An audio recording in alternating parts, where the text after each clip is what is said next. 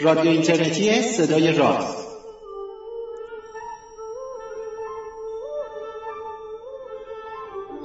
سلام. روز روزگارتون خوب و خوش و فرخنده. سیومین برنامه از مجموعه برنامه های رادیو اینترنتی صدای راز رو من پژمان نوروزی و پوریا نازمی از دو سوی اقیانوس از تهران و مونترال برای شما مهیا کردیم با یک موضوع جذاب شنیدنی و البته کمی هم سخت و دلهره آور با موضوع عمومی ریاضی که مهمان ارزشمندی هم داریم که به موقعش معرفی می‌کنیم. این برنامه در واپسین روزهای تعطیلات نوروزی یعنی به عبارت یک روز مانده به تعطیل تعطیلی 13 در روز طبیعت برای شما مهیا شده و با حمایت خبرگزاری علم و فرهنگ سیناپرس برای شما بازپخش میشه. تمام موسیقی هایی هم که در این برنامه میشنوید در حقیقت موسیقی متن فیلم یک ذهن زیبا هستش.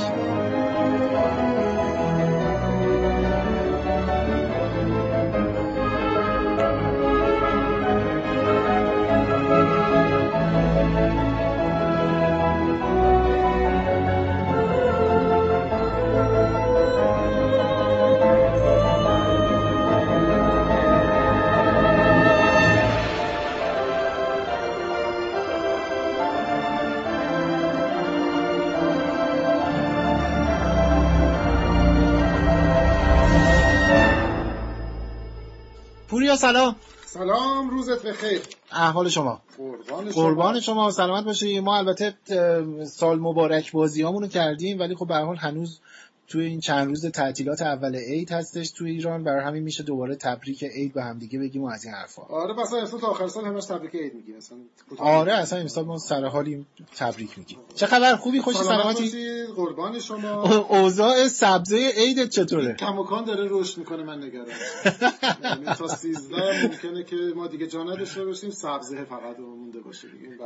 آره سبزه تو خونه است و شما بیرون. دقیقاً دقیقاً. اصرارم داره که نگرش دارم مثلا این نمیشه. بسیار عالی. ارزم موضوعت که این این داستان هزار یک راز ما رو شنیدی دیگه؟ فوق العاده کار جالبیه دست فرانک درد نکنه با زحمتی که داره می‌کشه یه تعداد زیادی از داستانهای کلاسیک رو می‌خونه برامون. هر دو هفته یه بار و دو کسانی که علاقه مندن می‌تونن بیان و این قطعات حدود نیم ساعته رو روی سایت ما بشنون یا رو موبایلشون گوش کنن یا دانلود کنن توی ترافیک که گیر کردن بشنون.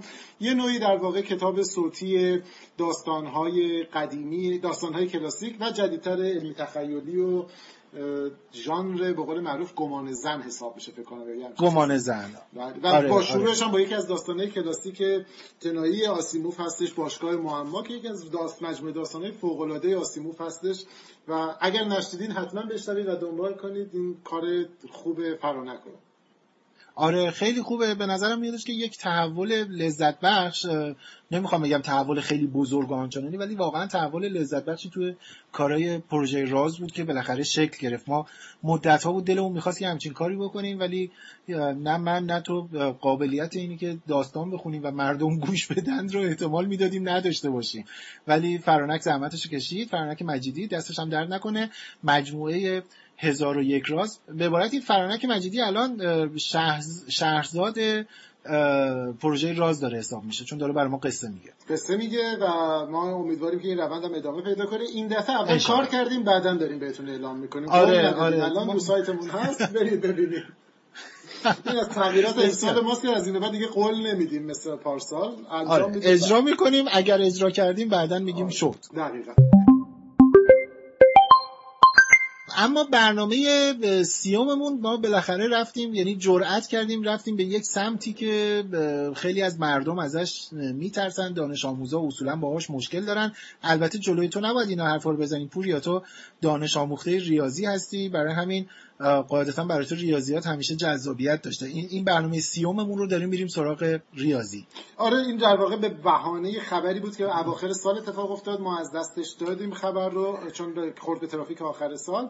و بهانه خوبی بود که با یک مهمون فوق العاده ویژه و استثنایی امروز در واقع راجع به این موضوع صحبت بکنیم و راست میگه در واقع موضوع ریاضیات یه موضوع مهمی. شاید یکی از سنگ بناها برای توسعه علمی توسعه حالا عمومی علم در که هر جای دنیا این باشه که ریاضیاتش قوی باشه. باید ریاضیات قوی داشته باشیم نوع تفکر ریاضی داشته باشیم. متاسفانه ریاضیات با یه بدنامی همراه شده که انگار چیز سختیه. هر, هر ریاضی می‌خونه مثلا موجود عجیب غریبیه این حرفا. خب بعضیا ممکنه باشن ولی این عمومیت بقیه جا هم هست آدمای عجیب غریب. ولی واقعیتش اینه که وقتی واردش بشیم و در واقع نوع پیشفرضامون رو کنار بذاریم با این دنیای شگفت انگیز مهیجی آشنا میشیم که بله دشواری داره ولی در همون مقیاس لذتش هم بیشتره و همه بخشاش دشوار نیست همه بخشاش در واقع یه شکل نیستش و به شدت به زندگی روزمره ما گره خورده است. برای همین امیدواریم که ما بتونیم در حد خودمون در حد همین یه ذره صدایی که داریم کمک کنیم که یه ذره اگر امکانش هست آشتی بیشتری بشه. البته دوستان خیلی خوب ما دارن کارهای مهمی انجام میدن برای ترویج ریاضیات سالهای سال دارن کار می‌کنن. امیدواریم که صدای اونها بیشتر شنیده بشه. ما در حد خودمون بتونیم کمک کنیم. ان این خبری که گفتی که اواخر سال گذشته شمسی یعنی سال 94 بودش و ما داریم این بهانه رو یعنی به اون بهانه داریم این برنامه سیوممون رو به ریاضی اختصاص میدیم. منظور روز جهانی عدد پی بود؟ نه قطعا نه. البته اون رو داشتیم ازش گذشتیم. من فکر کنم تو مشغول خوردن پای شده بود بله بله بله. عکسش هم دیدیم. آره دقیقا. و البته نکته مهم می‌دونید چیه؟ نکته مهم اینه که ما چون نمی‌خوایم تا, تا چیز کنیم که یادمون رفته بود اون قضیه رو بعد براش برنامه ضبط کنیم توجیه می‌کنیم خودمون رو مشابه بعضی از دوستانمون که کار رسانه ای می‌کنن. اینه که ما بر مبنای تقویم ایرانی می‌خواستیم بگیریم بنابراین 14 خرداد برنامه روز جهانی پیر رو می‌گیریم. چون مناسبتش اینه که در واقع روز 14 ماه سوم. مارس جشن گرفت میگم ماه سوم که همون مارسه. آه سه سوم آره سه روز نه دیگه درست دارم امروز 14 ماه مارس. همین دیگه همین رو منم گفتم. ماه مارس فقط گفتم ماه سوم. آها آره فکر روز سوم به خدا دیگه عدد رو یادم این قضیه عنب و انگور و نمی‌دونم ایناست. دقیقاً. آره. آره ماه سوم تقویم میلادی روز 14 همش که میشه 3 ممیز 14 در واقع به نوعی شبیه اون هستش. به نام روز جهانی پای شناخته میشه یا پی شناخته میشه. حالا ما چون یادمون رفته به تقویم شمسی روز 14 خرداد رو احتمالاً باید یه جورایی به عدد پی بتونیم مرتبطش کنیم آره یه برنامه ضبط کنیم که بگیم مثلا یادمون نرفته مثلا حواسمون بوده برنامه گذاشتیم ولی نه مناسبت دیگری بودش. و همونطوری که می‌دونی برمیگرده به اون مبحث شیرین جوایز. یکی از معروف ترین قضایای ریاضی یک بار دیگه به سر زبون ها افتاد. خب توی دنیای ریاضیات یه ذره متفاوته با بقیه بخشا به دلیل همون تصوراتی که وجود داره کمتر خبراش به خبرهای اصلی روزنامه ها یا رسانه ها تبدیل میشه و تک و توک ریاضیدان ها یا مسائل ریاضی که همه مردم بشناسنشون و بتونن در موردش نظر بدن. یکی از اونها قضیه ای هست یا در واقع حدسی هست یا فرضیه ای هست به نام آخرین حدس فرما. این انقدر معروفیت داره. حالا راجع به چندشونش من توضیح نمیدم مهمونمون توضیح میده. آره. انقدر معروفیت داره که توی فرهنگ عامه وارد شده. یعنی مثلا تو داستان های مثل سریال دکتر هو مثلا بله بله بله. یا توی مجموعه کارتون سیمسون خانواده سیمسون که هستن اونجا بهش اشاره شده. و این واقعا یه قضیه یا مسئله معروف 200 ساله ریاضیات بودش که جز مسائل باز حساب می‌شد. بعضی شک داشتن که اصلا قابل حل باشه. تا اینکه حدود 20 خورده سال پیش سال 94 95 یه دانشمند یه ریاضیدان انگلیسی در واقع این رو ثابت می‌کنه. و امسال بعد از این مدت یکی از جوایز معتبر دنیای ریاضیات می‌دونی که ریاضیات در غیاب نوبل یکی دو تا جایزه معروف برای خودش داره یکی جایزه معروف فیلدز هست که اگه بخواد دیگه امروز تو ایران همه بخواد واسطه که مریم میرزا همین میگم که برای ما ایرانی‌ها به هر حال جایزه ارزشمندتری از بقیه جایزه ریاضی حساب میشه. آره چون هم به نام اینه که مریم میرزاخانی بردش اون رو می‌شناسیم همین که برای مریم اولین زنی هم بودش که موفق شد این جایزه رو ببره. و خیلی در واقع اتفاق مهیجی بود.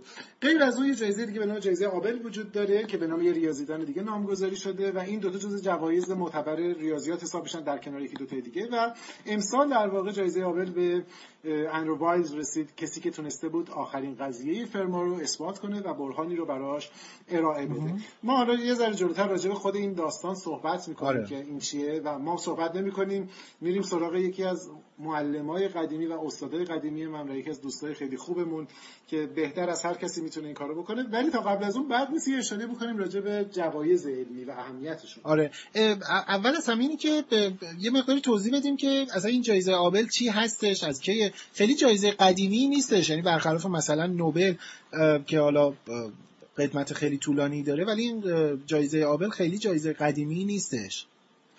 جایزه به, چیز در واقع از یه نظر قدیمیه. اولین بار سال 1902 مطرح شد. 1890 و خورده ای در واقع اولین بار ایدهش مطرح شد که به مناسبت صدمین سالگرد آبل ریاضیدان معروفی که به خصوص ریاضیدان جوانی هم بودش که فوت کرد درسته. ولی کارهای تاثیرگذاری داشت. به خصوص تو حوزه جبر گروه ها که خب کسایی که ریاضی خوندن اون بحث رو به می‌شناسن و حوزه های دیگه. به مناسبت اون در واقع پیشنهادش مطرح میشه. به خصوص زمانی که متوجه میشن که در جوایز نوبل ریاضی. ریاضیات وجود نداره. تا مرحله اجرایی شدن هم پیش میره اما نهایی نمیشه و نمی‌تونن به نتیجه برسوننش و این متوقف میمونه این ایده تا اینکه سال 2001 اگر اشتباه نکنم ایده دوباره مطرح میشه و انجمن و این دفعه دیگه تایید میشه و تصویب میشه و انجمن ریاضی نروژ برگزاری این رو بر عهده می‌گیره. دولت در واقع جایزه است که دولت نروژ اهدا می‌کنه. جایزه حدود 600 هزار پوندی هست اگر اشتباه نکنم به کسی که تاثیرگذاری بالایی در حوزه ریاضیات داشته فعالیت ریاضیش بسیار اثر بخش بوده تفاوت عمده که داره با و از 2003 اهداش شروع میشه یعنی از سال 2003 به صورت سالانه داره. اهدا. تفاوت ویژه‌ای که داره با جایزه فیلدز خب می‌دونید مدال فیلدز کماکان جزو یکی از شاید معتبرترین جایزه ریاضیه ولی مدال فیلدز بنا به تعریفش غیر از اینکه جایزه دو سالانه است به کسی داده میشه به ریاضیدانی داده میشه که زیر 40 سال سن آها بله. آره آره حالا دلایل مختلفی وجود داره براش که چرا این تصمیم گرفتن ولی که ریاضیدانانی که بعد از 40 سالگی گذشته باشن این جایزه رو نمی‌گیرن و خب و ان- اندرویز هم در واقع شامل این جایزه نمی‌شد به خاطر اینکه زمانی که این موفقیت رو به دست آورد این کشف و انج- این در واقع راه حل از 40 سال گذشته درسته. و به هر حال این یکی از اون جوایز معتبری که توجه رو جلب کرده افراد معتبری از جاهای مختلف دنیا از فرانسه از هندوستان بلژیک روسیه و جاهای دیگه آمریکا. تعداد زیادشون آمریکایی. هستن. این جایزه رو گرفتن. یک نفر کانادایی هستش و حالا هم که اندرو انگلیسی که در واقع استاد دانشگاه کمبریج و پرینستون هستش تونسته این جایزه رو بگیره. این جوایز به طور کلی اگر درست تعریف بشن اگر ساختار درست داشته باشن تو حوزه های مختلفه می‌تونن کمک کنن که توجه مردم جلب بشه. خود افرادی که تو اون حوزه کار می‌کنن در واقع به نوعی ازشون تقدیر بشه شناخته بشن و منتها نکته خیلی مهمش اینه که جایزه باید درست باشه معتبر باشه. معیارهای انتخاب خیلی اهداش باید آره خیلی. این این بخش معیارهاش به نظرم میادش که خیلی کارآمد هستش که جلوی هر نوع به عبارتی شخصی نگری رو به برندهه داره می‌گیره دیگه. یعنی اینکه شما یه سری خطکش خیلی دقیقی دارید که بتونید بر اساس این متوجه بشید واقعا کی شایسته این جایزه هستش این این به نظرم خیلی نکته دقیقا و مهمه یه الزاما نیست که فقط جایزه گرونی باشه بله. مثلا جایزه متر مدال فیلز خیلی جایزه گرونی هم نیستش ولی واقعیتش اینه که ج- چون اعتبار داره بله. چون ساختار درستی داره این یکی از نگرانیایی بود که ما چند سال اخیر داشتیم در رابطه با جایزه مصطفی که گرونترین جایزه بله،. بله. مثلا یکی از گرونترین جایزه های چقدر نیم میلیون دلار هر کدوم تقریبا همین بودش یعنی اوردر اوردر همینجوری آره. آره. و این نگرانی که وجود داشت و هنوز هم وجود داره اینه که خب وقتی که- اون معیارهای برندگی یا حتی معیارهای اینکه تو چه رشته‌ای برای چی داده میشه خیلی دقیق مشخص نشده باشه نمی‌تونه نفوذ زیادی پیدا بکنه. البته دوستان معتقدن که این کارو دارن با دقت انجام میدن ولی خب واقعیتش اینه که شما اگه باستاب اهدای اولین دوره جایزه مصطفی رو مثلا مرور کنی می‌بینی که خیلی باستاب جدی تو دنیای علم نداشتش. واسه همین احتمالا نشون میده که حالا غیر از اینکه تو نوپا و تازه کار هست شاید لازم باشه که ساختار انتخاب ساختار چیزش درست بشه و خب صرفا عدد قیمت گرون نمی‌تونه الزاما جایزه ای رو معتبر کنه یا کمک کنه به رشد اون حوزه علمی درست. خیلی وقتا جوایزی که هیچ پولی ندارن توش ولی به خاطر که یه تیم حرفه‌ای اون رو انتخاب می‌کنن و اعتبارش رو داره می‌تونن که مفید باشه. حالا شاید ببخشید شاید یکی از مهمترین نمونه این جایزه هایی که ارزش عددی جایزش ارزشی نداره و حتی اتفاقا محتواش هم به نظر محتوای فانی میاد ولی اهمیت علمی داره مثلا جایزه مثل ایگ نوبل باشه. حتی برای جایزه یک نوبل که جایزه فانی قراره به یه تحقیقاتی داده بشه که خنده داره. ولی چون تاکید می‌کنه اولا روند انتخابش مشخص بسانی هم داره تاکید می‌کنه روی یه متدولوژی که باعث میشه که یه تحقیق علمی حتی خندهدار اگه باشه مهم باشه. برای همین به نظر میادش که این به قول خودش کرایتریا داشتن یا اینکه معیار دقیق داشتن خیلی مهمه. به خصوص حالا تو حوزه ریاضیات این جذابتر هم میشه. به خاطر اینکه خب ریاضیات حوزه‌ایه که میام به خاطر اون حراس حراس که نگیم. یه مقدار غریبگی عمومی که همه جای دنیا وجود داره تو ایران یه ذره بیشتر وجود داره و شاید هم یه وقتی می‌دونی از روی محبت این چیز به وجود اومده. مثلا به یه بچه می‌خواستم بگن که مثلا می‌گفت من ریاضی دارم می‌خونم همه مثلا او خیلی پس باید کارت درست بشه خیلی تو باید احساس واو من میترسم. و این همین تو فرهنگ تبدیل شده. ولی این بهانه خوبیه که راجع به ریاضیات صحبت بشه آره. و باید ازش استفاده کرد چون حالا فارغ از این ریاضیات حالا نه به خاطر که من ریاضی خوندم چون برای ریاضی خوندن من چه شوخی حساب میشه. من در بهترین شرایط نه به خاطر در مقایسه با کاری که ریاضی من هیچ کاری ریاضی بلد نیستم. در به این معنی است که من علاقه مندم فقط به ریاضی. مسئله سر اینه که ریاضیات مهمه برای توسعه علمی. تو هر حوزه علمی که بخواید و اصلا تفکر ریاضی اینو می‌تونید شما تو زندگی روزمرهتون به کار ببرید.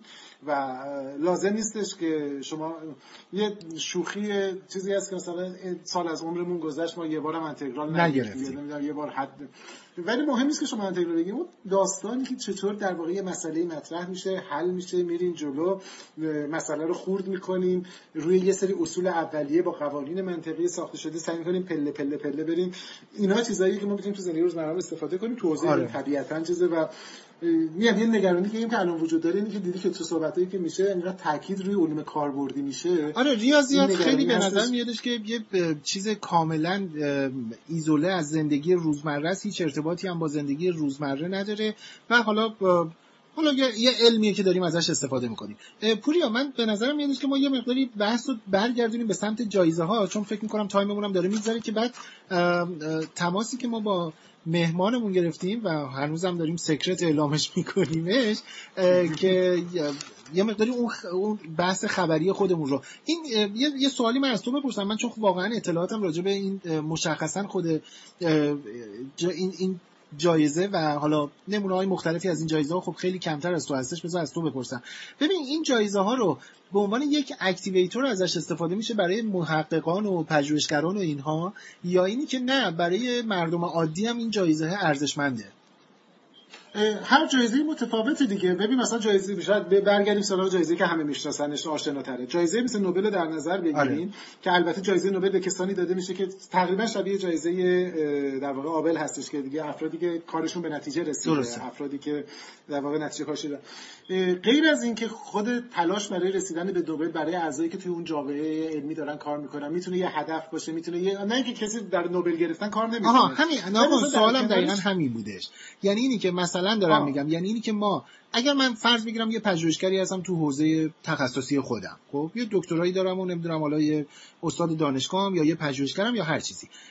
آیا من هدف می‌گذارم که برم یه پژوهشی انجام بدم که جایزه نوبل بگیرم؟ قاعدتا اینطوری نیستش به خاطر که اینطوری خیلی ضریب ناامیدی میره بالا. هیچ کس به نتیجه نمی‌رسه.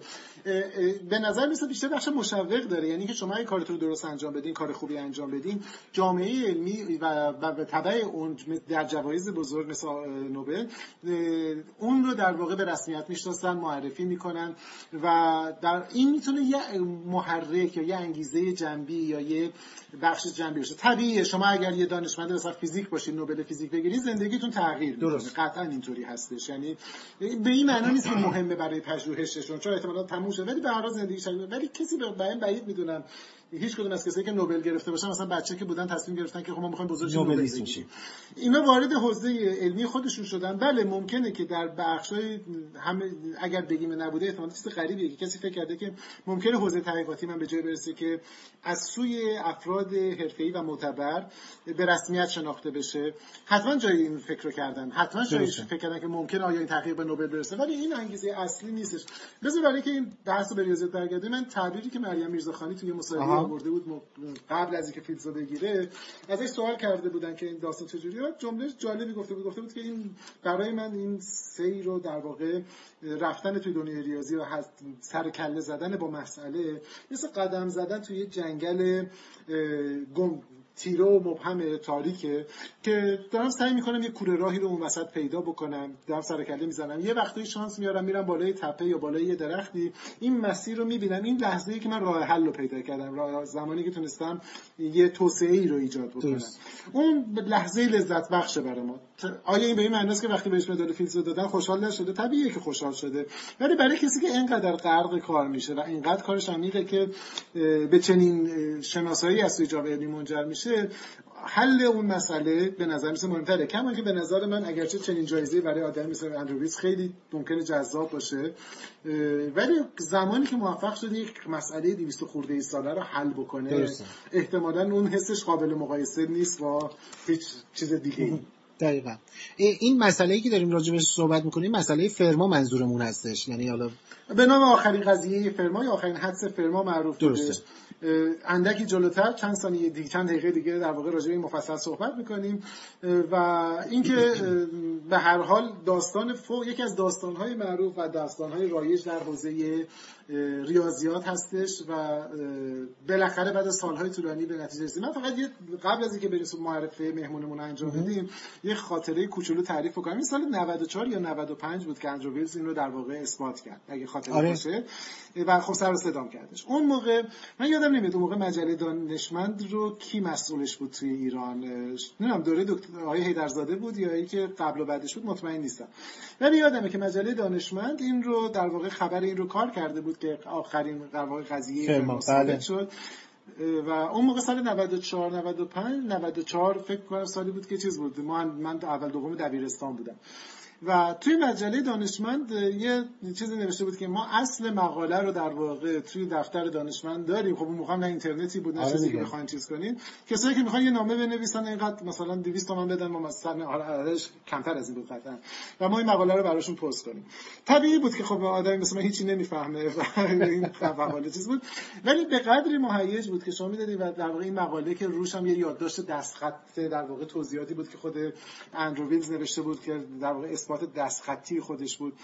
این متنی که آدم هیچی ازش نمی‌فهمید به قدری الهام بخش بود به قدری مهیج بود که من فکرم هنوزم دارمش و این آدم رو به شدت هیجان زده می‌کرد. بنابراین ما گاهگداری اینو می‌خوام استفاده بکنم که برای ترویج در واقع حوزه های علمی. خیلی وقتا لازم نیست که ما اینقدر همه چیز رو ساده بکنیم که تمام عظمتش رو از دست بده یا تمام زیبایی رو از دست بده. گاهگداری خود اون پیچیدگی مواجه شدن با دستخط اون دانشمنده مواجه شدن با مقاله‌ای که اون شخص نوشته. حتی اگه بخش عمدهش رو نفهمیم این می‌تونه الهام بخش باشه می‌تونه انگیزه ایجاد کنه برای حرکت کردن. بسیار عالی. آره. بذار ما بریم در حقیقت یه مقداری اصلا با این آخرین قضیه فرما آشنا بشیم. اصلا تفاوت یه قضیه یه قانون قانون اثبات شده و چیزایی از این دست رو متوجه بشیم. دوباره برگردیم یه مقداری راجع به ترویج علم به خصوص حالا با شیوه که بتونه با ریاضی هم کلنجار بیشتری بره به نظر میاد یه بخش بعدی دوباره با هم صحبت کنیم. نمی‌خوای بگی مهمون چرا دیگه وظیفه شماست؟ ما به شدت خوشحال و مفتخر هستیم که برای توضیح این بخش از برنامه دوست و استاد قدیمی من تو دانشگاه فردوسی مشهد دکتر مجید میرزا وزیری با همون هستش. دکتر مجید میرزا وزیری استاد دانشگاه فردوسی مشهد و در این حال یکی از مروجین ریاضیات هستش و به شدت هم من هم پژمان فکر کنم هیجان زده باشید خیلی خیلی. اصلا همینی که قبول کردن که توی این برنامه به عنوان مهمان ما در خدمتش باشیم به نظرم یه افتخار بزرگ برای این برنامه ما هستش. همینطوره صحبتاشون رو بشنویم. حالا در ادامه در انتها یه مقدار بیشتر راجع بشه صحبت سلام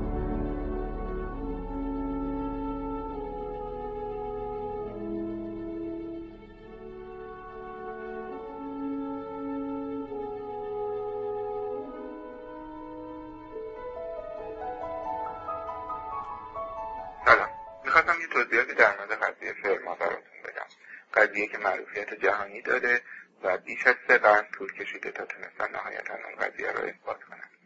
لازم قبل از اون در مورد چند اصطلاح ریاضی براتون توضیح بدم. اینکه قضیه چی هستش مسئله باز به چی میگن و مسئله غیر قابل حج هست. وقتی یه حکمی رو در ریاضی بیان می‌کنم ممکنه اثباتی براش وجود داشته باشه یا ممکنه نتونن هنوز اثباتی براش پیدا کنن. وقتی حکم رو بیان می‌کنن به صورت یک حرف بیان میشه. اگر اثباتی براش پیدا بشه تبدیل میشه به قضیه. اگر اثباتی براش وجود نداشته باشه به یک مسئله باز تبدیل میشه. و ریاضیدان سعی می‌کنن که اثباتی براش پیدا کنن. اما مسائلی هم در ریاضیات وجود داره که غیر قابل حل هستن. یعنی اثبات شده که نمیشه اصلا حل کرد. این مسئله ها مسئله های تاریخی هستن که چند از اونا خیلی معروف هستن و قدمت خیلی زیادی دارن. از قبل از میلاد این مسئله ها مطرح شده بودن. اسمایی که این مسئله ها دارن تخلیص زاویه حربیه دایره و تضعیف مکعب هست. اینا مسئله هاییه که اثبات شده که نمیشه حلی براش پیدا کرد. لازمه یه ذره در مورد این اصطلاحات توضیح بدم که تخلیص زاویه چی هستش حربیه دایره چی هست و تضعیف مکعب چی هستش. ریاضیدانان قدیمی قبل از میلاد در یونان باستان به سوالی فکر می‌کردن که چجوری میشه با استفاده از فقط خطکش و پرگار یه سری مسئله های هندسی رو حل کرد. مثلا اینکه بچه ها در دوره راهنمایی توی درس های مدرسه ای می‌خونن یه روشی رو یاد می‌گیرن که چجوری میشه با استفاده از فقط خطکش و پرگار خطکش که درجه نداره فقط میشه باش خط راست کشید و با استفاده از پرگار یک زاویه رو نصف کنیم. یعنی نیمسازی براش رسم کنیم. کار بسیار ساده ای هست و امکان پذیره. اما سوالی که در کنارش وجود داره اینه که آیا میشه یه زاویه رو به سه قسمت تقسیم کنیم؟ نهایتا تونستن ریاضیدانها اثبات کنن که این کار صرفا به وسیله خطکش و پرگار خطکش که فقط خط راست رسم می‌کنه امکان پذیر نیست. بنابراین این سوالیه که دیگه کسی بهش فکر نمی‌کنه چون اثبات شده که نمیشه و حلی براش پیدا کرد. یا مثلا تربیه دایره که یک دایره ای به ما داده شده ما بتونیم با استفاده از خطکش و پرگار یه مربعی رو رسم کنیم که مساحتش با مساحت اون دایره برابر باشه. یا تضعیف مکعب این مسئله هستش که مکعبی به ما داده شده و ما با استفاده از خطکش و پرگار بتونیم مکعب جدیدی رو درست کنیم و رسم کنیم که حجمش دو برابر مکعب قبلی باشه. اینا سوالایی هستش که اثبات شده که غیر قابل حله و بنابراین دیگه ریاضیدان بهش فکر نمی‌کنه اما در کنار اون سوالهایی وجود داره که ریاضیدانی مطرح کرده و راه حل خودش براش پیدا نکرده و به صورت حد باقی مونده. این مسئله باعث شده که ریاضیدانهای دیگه به فکر بیفتن تا راه حلی برای اون پیدا کنن بعضی از اینا قسمت خیلی زیادی داره و هنوز حل نشده باقی مونده. بعضی از اونا بعد از چند سال حل شده بعضی از چند قرن طول کشیده تا حل شده. و به هر حال مسئله هایی هستش که ریاضیدانهای زیادی باش دست پنده نرم در بین این مسئله ها مسئله هست که فرما مطرح کرده. فرما ریاضیدانی بوده که در 1607 تقریبا به دنیا اومده. میگن که فرما ریاضیدان نبوده کار اصلیش و معروف هست به پادشاه ریاضیدانان آماتور. چون حرفه اصلیش ریاضی نبوده و در کنار کار دیگر که می‌کرده علاقه من بوده که کارهای ریاضی انجام بده. فرما در حدود سال 1637 میلادی وقتی که داشته کتاب یک ریاضیدانی به اسم بیوفانتوس رو میخونده که قبل از میلادی این کتاب نوشته شده بوده به سوالی برخورد می‌کنه و یه جوابی برای این سوال پیدا می‌کنه.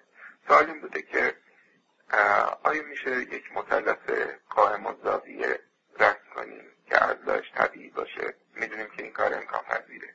ولی اینکه آیا میشه همه عددهای طبیعی که می‌تونن ادلای قائم الزاویه باشن رو پیدا کنیم. یه مثالش می‌تونه این باشه که ادلای سه و چهار و پنج باشه. چون می‌دونیم سه به توان دو میشه نه چهار به توان دو میشه شونزده و نه رو اگه با شونزده جمع کنیم میشه بیست و پنج.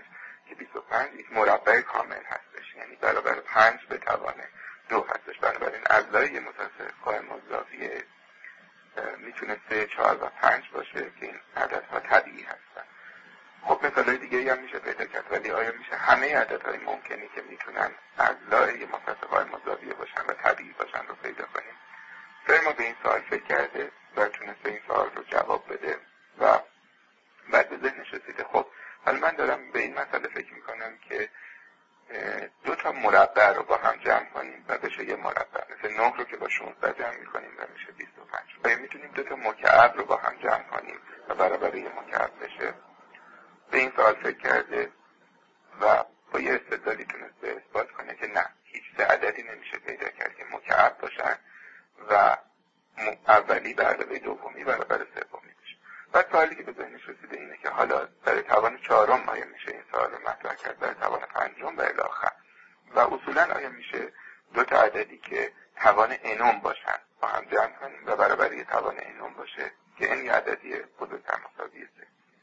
این سوال که به ذهنش رسیده فکر کرده و تصور کرده که یه راه حلی هم تونسته براش پیدا کنه و این راه حل رو که نوشته بوده در حاشیه اون کتاب دیوفانتوس که داشته میخونده ذکر می‌کنه که من نه تنها این سوال دیوفانتوس رو تونستم حل کنم بلکه تونستم به یه سوال دیگه هم فکر کنم و اون سوال این هستش که حالا اینجا مطرح شده که مجموع دو مربع برابر مربع باشه و من به این فکر کردم که مجموع دو مکعب بشه. مکعب مجموع دو توان چهارم بشه توان چهارم و الاخر و تونستم اثبات کنم که این کار امکان پذیر نیست. یعنی هیچ عدد طبیعی پیدا نمیشه که توان انوم باشن و اولی به علاوه دومی برابر سومی باشه.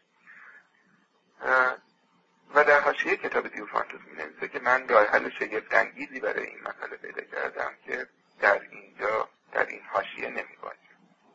بعد از اینکه فرما میمیره مسئله های زیادی رو مطرح کرده بوده که بعضی ساده بعضی سخت بوده بعضی درست بعضی غلط بوده برای بعضی اثبات پیدا کردن برای بعضی تونستن مثال نقد پیدا کنن که نشون بدن درست نبوده و نهایتا رسیدن به آخرین مسئله که فرما مطرح کرده بوده که همینی بوده که در حاشیه کتاب دیوفانتوس نوشته بوده که معروف شده به آخرین مسئله فرما یا آخرین حدس فرما و حتی بعضی اسمشو گذاشته بودن. آخرین قضیه فرما گرچه هنوز به قضیه تبدیل نشده بوده و اثباتی براش پیدا نشده. ریاضیدانان خیلی زیادی سعی می‌کنن که اثباتی برای حدسی که فرما زده بوده پیدا کنن. و راه حلایی هم ارائه میدن. صورت ناقص یا اشتباه. و بعد خودشون متوجه میشن که این راه حل اشتباه بوده. و قرنها ریاضیات پیشرفت می‌کنه برای اینکه بتونه به این سوال جواب بده. امیدوار بودن که بتونن راه حلی براش پیدا کنن برای سوالی که فرما مطرح کرد. ریاضیات در زمینه های مختلف گسترش پیدا می‌کنه. شاخه های خیلی زیادی در ریاضیات به وجود میاد برای اینکه بتونن به این سوال جواب بدن و ریاضیدان های بزرگی سعی می‌کنن به این سوال فکر کنن و اصولا فکر کردن به این سوال و حل کردن این سوال می‌تونسته معروفیت بسیار زیادی برای یک ریاضیدان همراه داشته باشه. حدود بیشتر از سه قرن از این ماجرا میگذره اینکه یک ریاضیدان بریتانیایی به اسم بایز ادعا کرد که تونسته این مسئله رو حل کنه. اون حدسی که وایز ارائه حلی که وایز ارائه داد برای حدس فرما در سال 1994 این راه حل ارائه داد و بعد در سال 1995 به صورت رسمی راه حل منتشر کرد وایز در 1953 به دنیا آمده بوده و در 1994 از چهل سالگی عبور کرده بوده. می‌دونید بهترین جایزه ای که در ریاضیات وجود داره برای کسی که کار ریاضی انجام بده جایزه فیلدز هست. منتها قانون این جایزه این هستش که به افراد بالای چهل سال تعلق نمی‌گیره این جایزه. و وایلز از سن چهل سالگی رد شده بوده که این سال حل کرده. وایلز در خاطراتش میگه که من حدودا ده ساله بودم که رفتم کتابخونه مدرسهمون یه کتابی رو باز کردم. توش داستان فرما رو نوشته بود و نوشته بود سوالی بوده که فرما در حاشیه کتاب دیوفانتوس مطرح کرده و گفته که من راه حلی براش دارم ولی این راه حل در این راه حل شگفتانگیزیه که در این حاشیه جا نمیشه. و باز به خودش فکر می‌کنه که چقدر جالبه که سوالی در ریاضیات وجود داره که من با این سنم به راحتی می‌تونم متوجه صورت سوال بشم. اما ریاضیدانای بزرگم نتونستن این سوال حل کنن. و همونجا با خودش عهد می‌کنه که بالاخره یه موقعی بتونه این سوال رو حل کنه. و بعد از سن چهل سالگی می‌تونه این سوال رو حل کنه. متاسفانه وایلز نمی‌تونه جایزه فیلدز رو بگیره ولی به خاطر این سوالی که تونسته حل کنه بسیار معروف میشه حدود 358 سال از مطرح شدن این سال گذشته بوده که وایلز تونسته این سوال رو حل کنه. و معروفیت بسیار زیادی پیدا می‌کنه. این اتفاق تقریبا 22 سال پیش بود که رخ داد که وایلز تونست این سوال رو حل کنه و امسال جایزه آبر در سال 2016 به وایز تعلق گرفته به خاطر حل قضیه فرما. خاطر اینکه تونسته برهانی برای قضیه فرما پیدا کنه. و حد فرما آخرین حد فرما تبدیل شده به آخرین قضیه فرما. جایزه آبر جایزه ای که به افتخار ریاضیدان نروژی به نام آبر این جایزه رو دولت نروژ میده به ریاضیدانه که بتونه کار برجسته ای در ریاضی رو انجام بدن. آبل در 1802 به دنیا آمده و متاسفانه در 1829 از دنیا رفته. عمر زیادی نکرده و در 1899 این جایزه رو پایگذاری کردن که به ریاضیدانانی که می‌تونن کار برجسته در ریاضی انجام بدن. این جایزه اهدا بشه. جایزه 2016 آبل به وایز ریاضیدان بریتانی تعلق می‌گیره به خاطر اینکه تونسته قضیه فرمان رو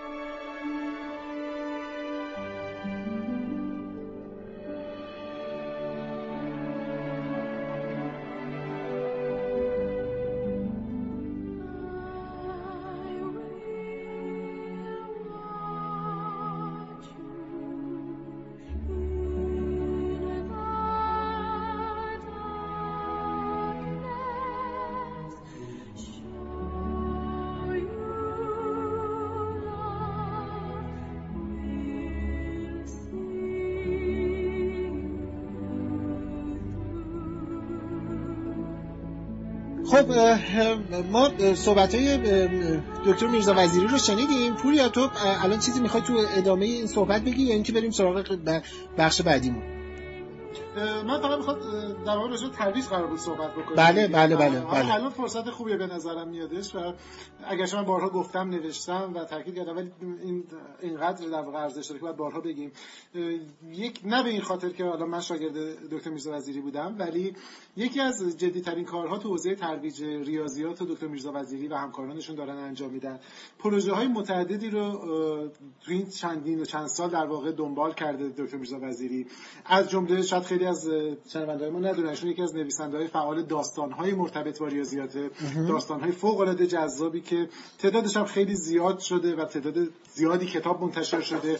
از طریق وبسایتشون میاد پروژه جذابی به نام شهر ریاضی رو در واقع طراحی کردن. که واقعا کار عجیبی هستش. می‌دونی یعنی کار حتی... بی‌نظیری هر جای دنیا بود این پروژه تبدیل می‌شد به یه پروژه اصلا یعنی همه دنیا میشناختنش. دقیقاً. و کار عجیبیه و کار خیلی بزرگیتون بریم به سایت دکتر میرزا وزیری میرزاوزیری dot ir اونجا با پروژه شهر ریاضی بیشتر آشنا میشین. کتاب های ایشون رو آشنا میشین. می‌تونین که در واقع به شکل آنلاین تهیه بکنید بخرید. توی همین بخش توی بخش توصیف همین برنامه سیوم هم توی وبسایتمون ما این اطلاعات در ما آدرس وبسایتشون رو می‌ذاریم. آره. بله وبسایتشون رو می‌ذاریم.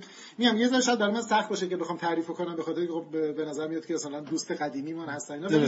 واقعیتش اینه که یه بار من یه جایی نوشتم که اگر شاید دکتر میرزا وزیری جای غیر از ایران بود و تو این مقیاس کار می‌کرد با برداشتی که واکنشی که رسانه ها می‌دادن دست کمی از چیزی نداری نفوذی که پیدا می‌کرد دست کمی از نفوذ آدمی مثل کارسیگان نداشتش.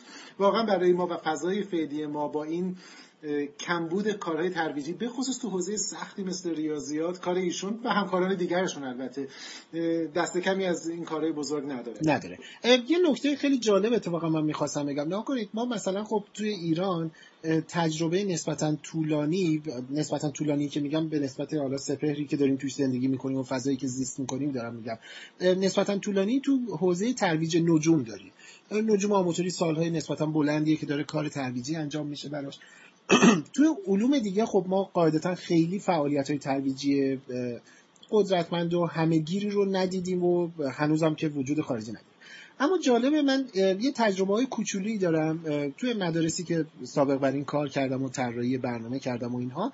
ریاضیات اتفاقا برخلاف ظاهر زمخت و خشن و نمی‌دونم سختی که داره به طرز عجیبی قابلیت ایجاد بازی و سرگرمی و می‌دونی چون ریاضیات خیلی حل مسئله است. یعنی یعنی منطقه. حالا اگر نگم حل مسئله ریاضیات خیلی منطق هستش. و تو به راحتی می‌تونی بازی های مختلف و متنوعی رو روی این قضایای ریاضی سوار بکنی و ازش استفاده بکنی برای اینکه خود ریاضی رو ترویج کنی از اون طرف منطق و حل مسئله رو ترویج کنی. تنها ایرادش اینه که خب قاعدتا خیلی آدم هایی که حداقل ما دور برمون می‌شناسیم ریاضیات رو فقط در حد همون مسائل خشک ریاضی کتاب بلد هستن. و این بخشش برمیگرده به ضعف سیستم آموزشی ما در بله. سیستم آموزشی ما همین بلا رو سر فیزیک هم آورده. همین بلا رو سر بخشای دیگه هم آورده. بچه‌ها میان بالا احساس می‌کنن ریاضیات یه درس سختیه که هر که نمره بالاتر بگیره پس شاگرد باهوش‌تر است. بعدش هم نوبقه چه می‌دونم انتخاب رشته که میشه به عنوان عاملی برای رشته هایی که اصلا رو بورسه قرار می‌گیره. ما سیستم آموزشیشمون واقعیتش اینه که اگه زمانی بخوایم کار جدی بکنیم باید این سیستم آموزشی رو از پایه اصلاح بکنیم. و سیستمی که بر مبنای رسیدن یعنی کل تلاشش برای دانش آموز اینه که آمادهش بکنه که وارد یه چیزی به کنکور بشه که حالا الان که کنکور تقریبا بی‌معنی شده حالا کل اون فضای پشتش هم انگار داره فرو میریزه. می‌دونی این و خب طبیعیه که تو این شرایط اضافهش بکن با اینکه ما رسانه های مروج کم داریم اضافهش بکن به اینکه ساعات کتابخونی یا زمان کتابخونی کمه. ولی واقعیتش اینه که تو همین فضا تو همین سالهایی که امکانات کم بوده تجربه نشون داده که اتفاقا ریاضیات جذابه. شما یادت هستش اون مجموعه زمانی کتابایی بود و فکر در دوران دبیرستان و راهنمایی ما بود. سرگرمی هایی برای تیزهوشان اسمش بودن بله،, بله بله بله بله. اینا مجموعه از مسائل ریاضی توش بودش. مجموعه کارهایی که آقای شهریاری انجام دادن. دقیقا. حتی یه زمانی در واقع مجله رو منتشر می‌کردن به نام مجله برهان اگه برهان که توی اون سالهای اولی که منتشر می‌شد هم قطعش خیلی عجیب و غریب بود. یعنی اصلا قطع خود مجله خیلی استاندارد بر اساس تجربه عمومیمون نبود. همینی که بی نهایت ریاضی رو شیرین و جذاب و با بازی و سرگرمی و اینها داشت توش معرفی که توصیفی نبود مسئله می‌داد این مسئله حل می‌کرد توش مسئله بعد حل می‌کردیم ولی جز مجله پرفروش بود یعنی بله. بخش عمده از بچه منتظر بودن که بیاد و خب خوشبختانه اجباری هم نبود یعنی که درسته. خریدش خرید یا ویژه نامه هایی که مجلاتی مثل دانشمند می‌دادن یعنی نشون میده که یا کتاب های همون عرض کردم کتابایی که آقای شهریاری زم...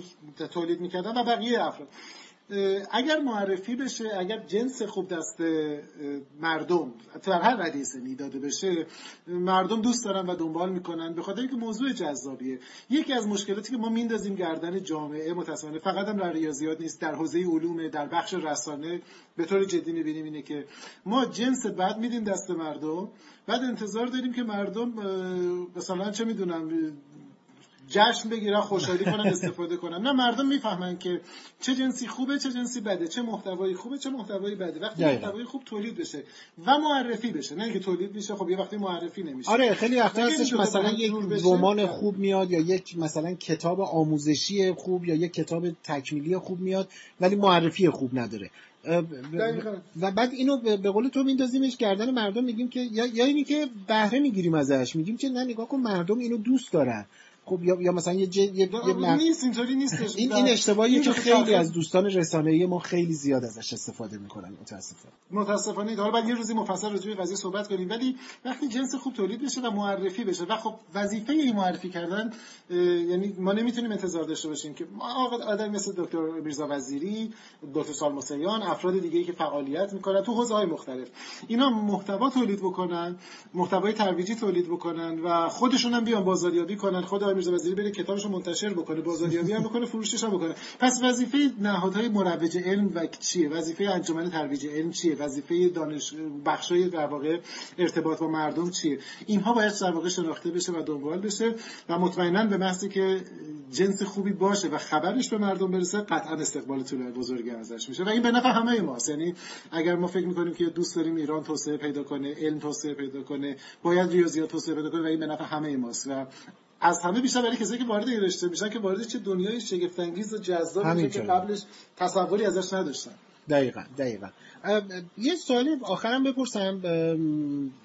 واقعا ریاضیات رو چرا اینقدر ما بنیادی فرض میگیریمش پوریا؟ آیا فقط همینی که یعنی-, یعنی به این دلیلی که حوزه منطق و شیوه حل مسئله رو خیلی دقیق داره مرور می‌کنه برای ما خیلی اهمیت پیدا می‌کنه یا اتفاق دیگری پشتش هست؟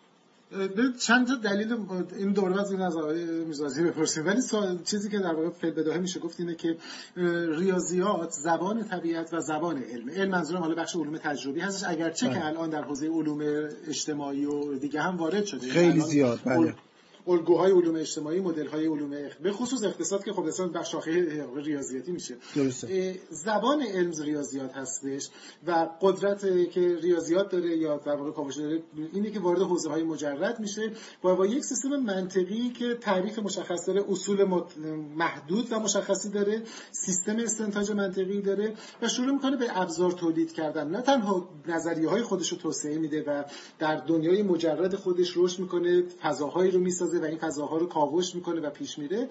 ابزاری میده دست بقیه علوم که ازش بتونن به عنوان ابزار توسعه خودشون. شما تصور کنید فیزیک بدون ریاضیات یعنی اصلا خب قابل تصور نیست دیگه به خاطر اینکه این به این معنی نیست که یه رشته خوبه یه رشته بده. ها اصلا یه بحث شوخیه و اصلا جدی این به این معنی است که شما اگر لازم باشه که توصیفی ارائه بدین از رفتار عالمتون احتیاج دارید که یه به یه زبونی صحبت بکنید. این زبون ریاضیاته. اگر مثلا همین که یاد هست که صحبت زمانی که بود که یه زمان تمدن بیگانه دیدین چه کار بکنیم؟ بله بله. تنها کاری که می‌تونیم بکنیم اینه که از روش ریاضی استفاده کنیم. چون آره. قاعدتا اونا هم ریاضیات اینطوری نیست که ما بگیم ریاضیات اونها با ریاضیات ما فرق داره. یک ریا... بیس اصول مشترکی داره. شما تعریف اولیه بدین بقیه‌اش درست در میاد. و زبان طبیعت زبان علم و واقعیتش که شما به گوشه کنار طبیعت هم که نگاه کنید نمود و بروز رفتار یعنی الگوهای ریاضی رو درش می‌بینید. فراوون. در شاخه های مختلف. بنابراین این چیزی نیست که ما به زور داریم در واقع می‌خوایم تبلیغ کنیم و سوار کنیم. این فکت بیرونیه. یعنی که ما یک سیستم مجردی داریم به نام علوم ریاضی که ساختار منطقی ساختار استدلالی که بر مبنای اصول مشخصی با کمک منطق ریاضی می‌سازه سیستمش رو توسعه میده آزمون رو ختم می‌کنه و جز معدود در واقع تنها رشته ای هست که شما می‌تونید بگید چیزی غلطه یا درسته توش. برای همین خیلی حوزه science نمی قرارش نمیدن دیگه. مثلا science بله. متفاوته. چون چیزی به نام دیگه نمی‌دونم اون داستان هایی که بعد تست بشه شما یا اثبات می‌کنید یا اثبات نمی‌کنید یا ثابت می‌کنید درسته یا غلطه. غلط. و این در واقع ستون فقراتی میشه برای بقیه حوزه های تنه‌ای میشه برای بقیه رشته های علم که در واقع بتونن کارشون رو پیش ببرن. درسته. بسیار خوب بسیار عالی. من فکر کنم این برنامه ما جز برنامه های خاطر انگیزمون میشه. حالا جدای از اینی که ما داریم توی ایام عید ضبطش می‌کنیم و حالا هوای عید و اینا هستش ولی واقعا بودن لطف آدمی مثل آقای دکتر میرزا وزیری واقعا برای ما می‌تونه خیلی جذاب باشه و من فکر می‌کنم که امیدوار هستیم به اینی که این شروعی باشه برای همکاری های بیشتر ما یعنی پروژه راز با دکتر میرزا وزیری که امیدوارم حالا بعدا زیادتر مزاحمش بشیم.